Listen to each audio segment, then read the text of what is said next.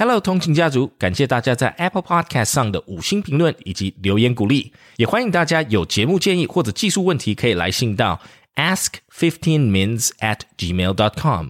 由于 Apple Podcast 只提供单向留言，张老师就无法回应留言或者是与你互动喽。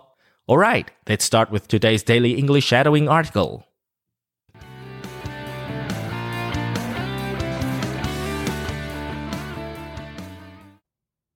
Hollywood's last real movie star.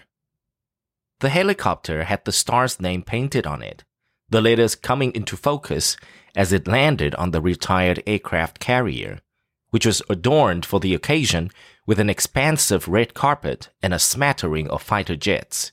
Tom Cruise, Top Gun, Maverick. It couldn't have been anyone. Decked out in a slim fitting suit, his hair a little shaggier, and his face a little craggier than when he first played Lieutenant Pete Maverick Mitchell more than three decades ago. Cruise took to the stage on the USS Midway, while Harold Faltermeyer's iconic theme music played in the background. Gesturing to the spectacle around him, including the crowd of fans and media members, Cruise said, This moment right here to see everybody at this time, no masks, everyone.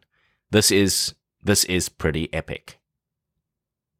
It also felt like a time capsule. The three hour promotional escapade, which included a batch of F 18 fighter jets executing a flyover to the sound of a Lady Gaga song from the film, harkened back to the halcyon days of Hollywood glamour. Days when Disney didn't think twice about shuttling an aircraft carrier from San Diego to Hawaii for the premiere of Michael Bay's Pearl Harbor in 2001. That kind of extravagance seems almost unthinkable today, when the streaming algorithm and its accompanying digital marketing efforts have replaced the old fashioned boots on the ground publicity tour with stars circumnavigating the globe and studios spending millions to turn movie openings into cultural events.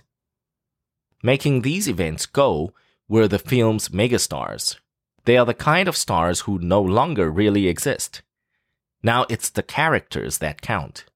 Three actors have portrayed Spider Man, and six have donned the Batman cowl for the big screen.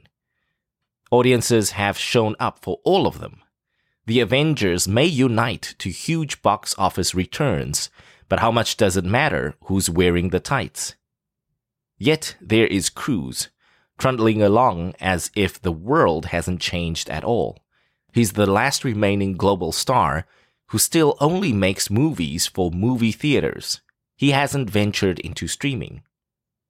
There's a moment in Top Gun Maverick where Ed Harris, playing Maverick's superior, tells him, The end is inevitable. Your kind is headed to extinction. And Cruise, still holding on to the brash self confidence that made him a movie star four decades ago, grins at him and replies, Maybe so, sir, but not today. There are plenty of people in the movie industry who hope he's right. Thanks for tuning in. 记得我们每日跟读、精选词汇以及 Intense Podcast 节目都在各大 Podcast 平台同步放送，也欢迎分享我们官网 www.fifteenminutes.today 以及 Facebook 粉砖给亲朋好友。同情学英语，Improving your English on the go。Catch you in the next one。我们下期见。